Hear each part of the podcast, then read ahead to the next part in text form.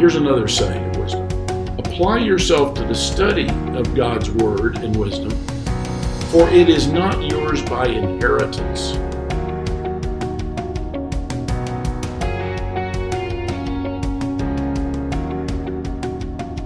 Okay, friends, we're back here at a shared word with my friend Sandy Kress. Hello, Sandy. How are you? I'm doing well. Good. Excited to be with you. So, this is our fourth episode a shared word as we're looking through the Proverbs. And today is going to be kind of a unique day in that uh, we're not necessarily looking at the Proverbs itself, but wisdom literature that's outside the Proverbs. So, would you share more about the Jewish tradition and how these wisdom literature came to be? You bet.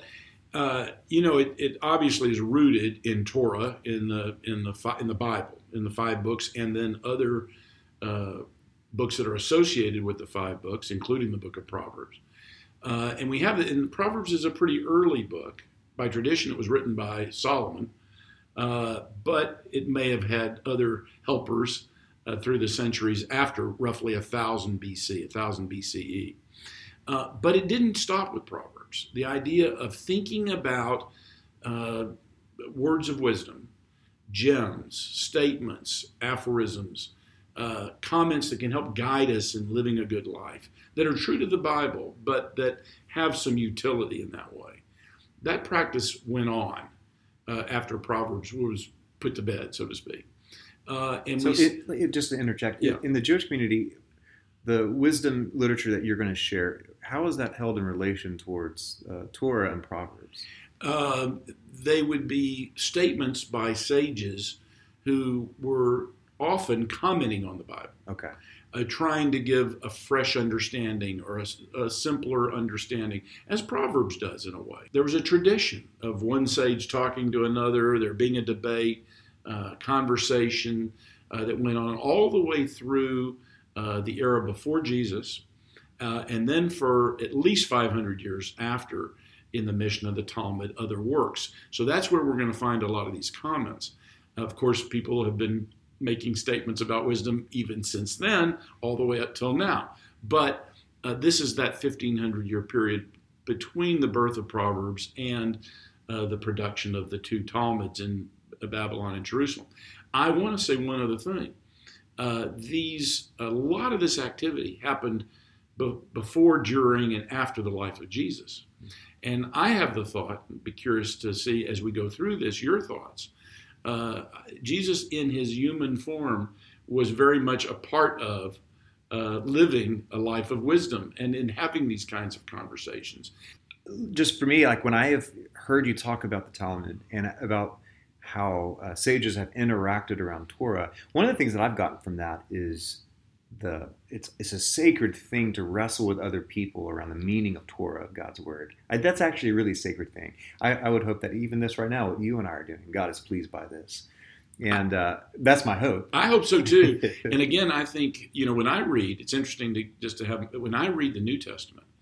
Uh, one of the things I enjoy very much uh, is reading the debates uh, that are that come out of the Gospels, hmm uh, where Jesus is saying, uh, you know, here's what I believe, here's what I think is true, here's what is true, and it's not this other interpretation. Yeah, one one of the one of his favorite lines is, "You have heard it said." Right. You say a line, but I so say, or I say. right. And so he's actually entering into the particularity of that day and time with uh, sages engaging in their interpretation of of this wisdom And, literature, and it's very characteristic of the conversations that were had at the Yeah. time. which is why I think sometimes he, Jesus got so much trouble. Is his interpretation of, of the of the Torah went contrary to a lot of the, the powerful or popular sages, which was a threat, which was a, it was really threatening to uh, the following that these people had, which is why he got so much trouble. It could be. It could be. Another way of looking at it is that if you read a lot of the Talmudic discussion, uh, and maybe one day we'll have a series on that. That'd be pretty interesting. Uh, people would get after each other. Yeah.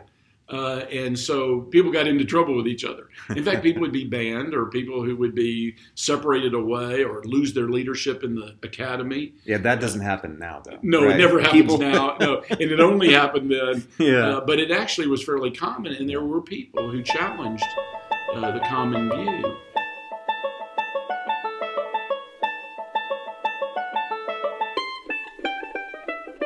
This episode, we're talking about the very nature of wisdom. So Right. it makes sense for us, if we're going to talk about the nature of wisdom, the nature of Proverbs, uh, it's great to look back at some of the sages of past, of, of, their, of their view of the very nature of wisdom itself. Right, right. And I want to I want to uh, raise one of these statements, and then I want to spend the rest of the time we have today focusing on what do we have to do in order to honor wisdom.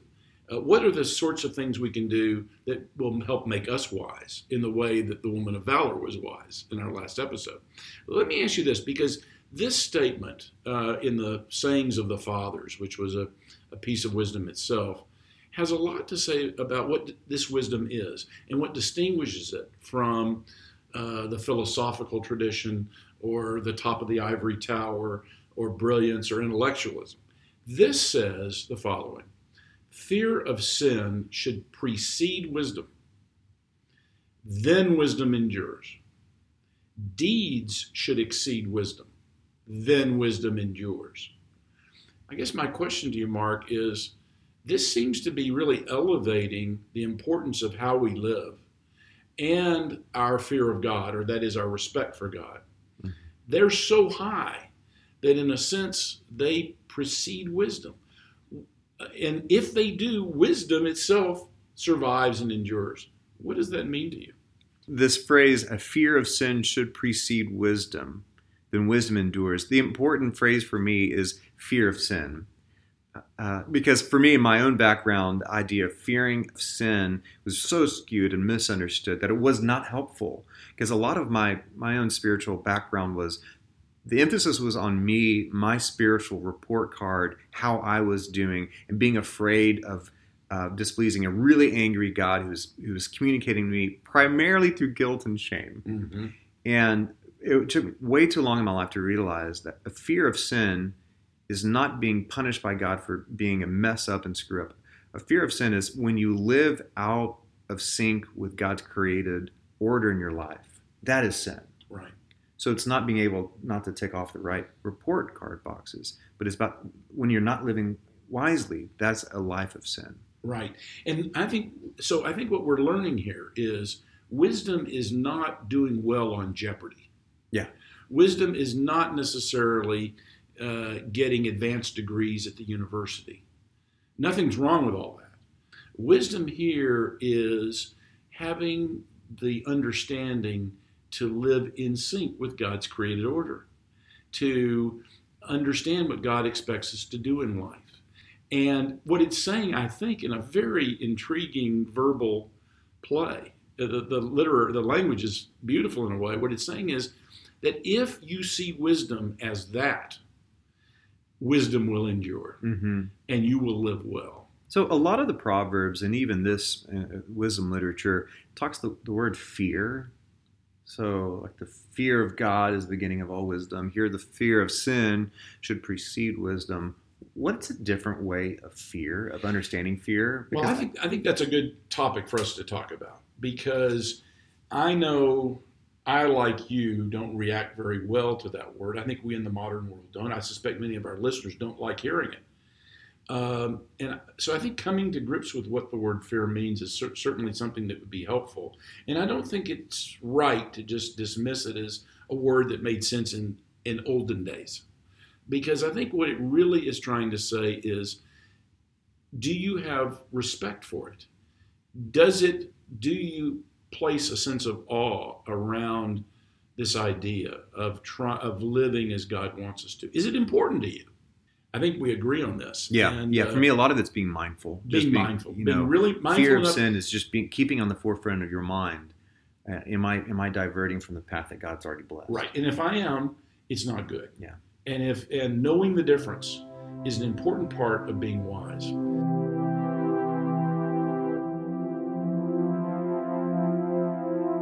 So the question I want to get into for the rest of our time on this is what do we do to get that kind of wisdom? To get that to get a, a sense, an understanding, a learning of what is in God's interest or in God's created order. So, one of the pieces of wisdom uh, from that era, uh, a few, right around the time of Jesus, a little bit before, let your house be open to sages and drink their words with thirst. Hmm. What does that mean to us? We all live in a- an apartment or a house. What would we do in our homes and in our apartments, our condos?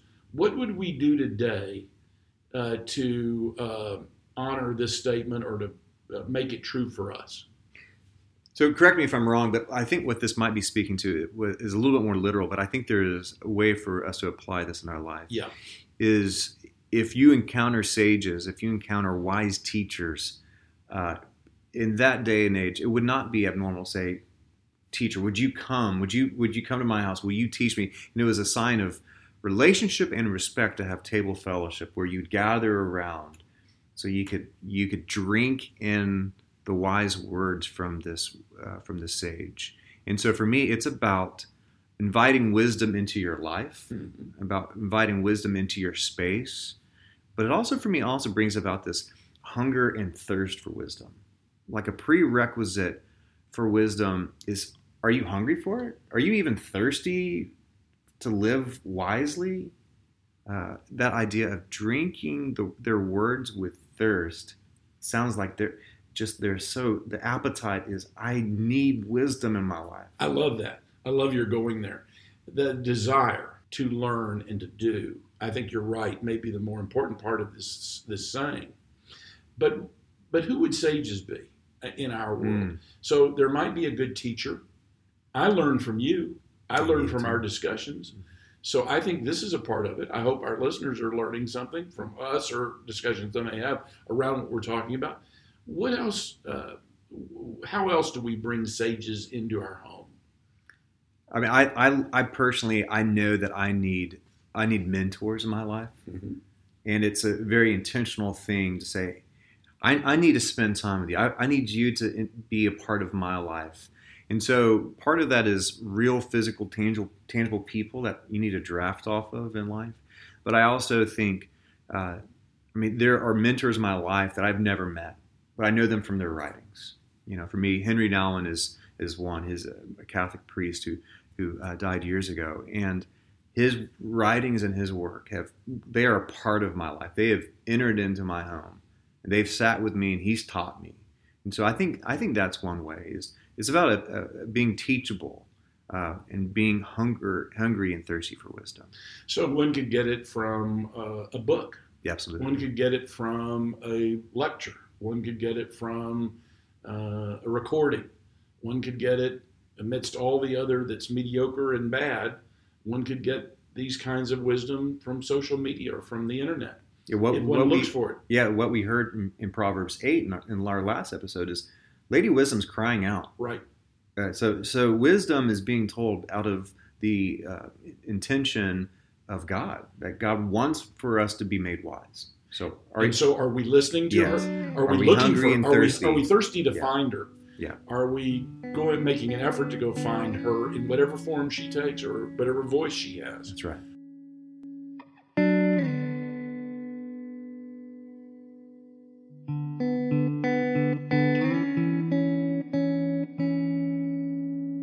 Here's an interesting idea. Here's another saying of wisdom Apply yourself to the study of God's word and wisdom, for it is not yours by inheritance.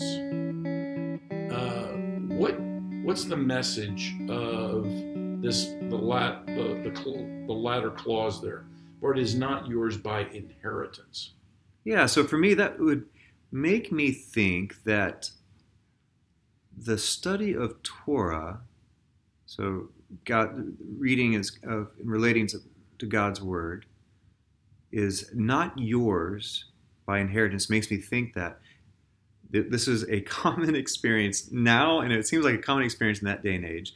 That my relationship to God's to God's word, as well as to wisdom, is has been passed down to me. It's a part of our family legacy. It's and, and I, I hear this even now within within our church that they feel like they have a sense of inheritance through their upbringing, through their own family, but it's not necessarily their own personal story or experience. Which you know, I heard someone say, and I don't I don't know how I feel about this statement, uh, but I heard someone say recently that God has no grandchildren, only children Mhm.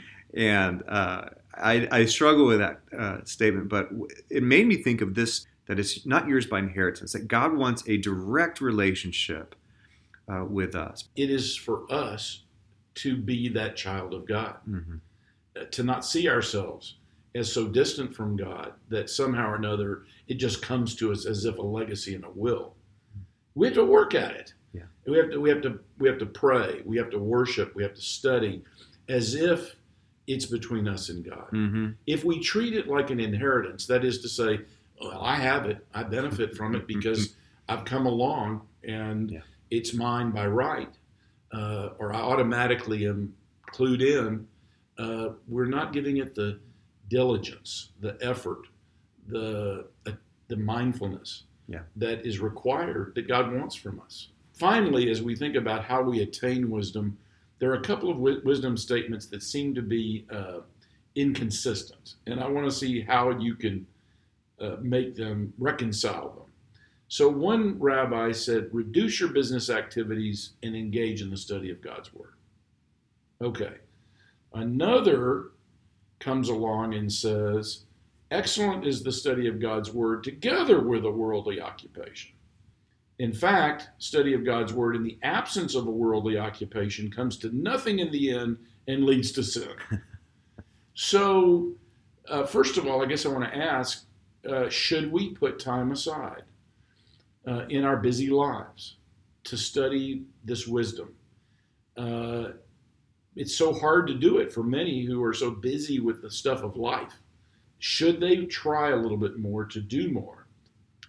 Should they try so much to do it that they actually should exclude significantly or altogether living in the world? Where on that where on that spectrum should we be, Mark?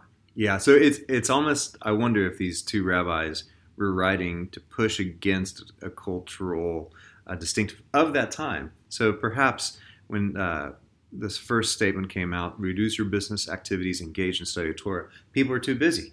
People were too busy exploring and uh, finding themselves in other uh, worldly ventures.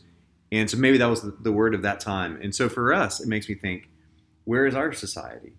Do we are we so fixated on production and busyness that we are too busy to stop and still ourselves to soak in God's word? Or are we too prone to to be slothful, pull away, disengage from this world, and just get along with, with our Bible? I don't think that we're the latter. no, no, no, no. I think you. I think you. You've hit the. You've hit the nail on the head. I think it is. Uh, uh, I think what we're being taught here is, if this is important, make it a priority. It's not, and I think again we go back to the woman of valor as a perfect model for us. She understood what wisdom was. She obviously studied, but she also ran a vineyard. Uh, she also were, was productive enough so that she could help the poor, yeah. and she could make life good for her household. And I think maybe she found the right balance. So we come to the end of our study about w- uh, attaining wisdom. I guess, if, do you have any final thoughts about uh, how important it is that we in our modern lives make a priority, uh, that we set time aside, uh, that we devote some energy every day or at least every week to understanding what this wisdom is, what it teaches us, and how we should bring it into our lives. I would think that from generations uh, in our past, when they, if they were to look at us, they would look at us as we are so advanced in so many different ways. We're so productive. Uh, we actually have more leisure time now than you know generations past. And I think they would say, why don't you use it more in the study of, of God's word? Why don't you use it more in seeking out? I think we're so like to use your word. We're so bloated with consumerism, with materialism, and productivity that we are we don't have an adequate thirst for wisdom. And I think it, it, that calls us to have a real honest look in the mirror of how, how, how hungry am I for wisdom? I am, I'm hungry for entertainment. I'm hungry for production. I'm hungry for a lot of things. And wisdom cries out in the streets. And I think we're too busy listening to other things. Our, our world is way too noisy. And uh, we've, already, we've already had our fill, so we're not hungry, not thirsty enough. So I, for me, this is an honest look in the mirror that wisdom is we need to get thirsty again. And if we want to have that sense of contentment, of peace, of wholeness, of gratitude that the woman of valor felt uh, toward the end of her life, then we need to devote more time, I think that's what you're saying, to understanding what wisdom is, garnering and living truth.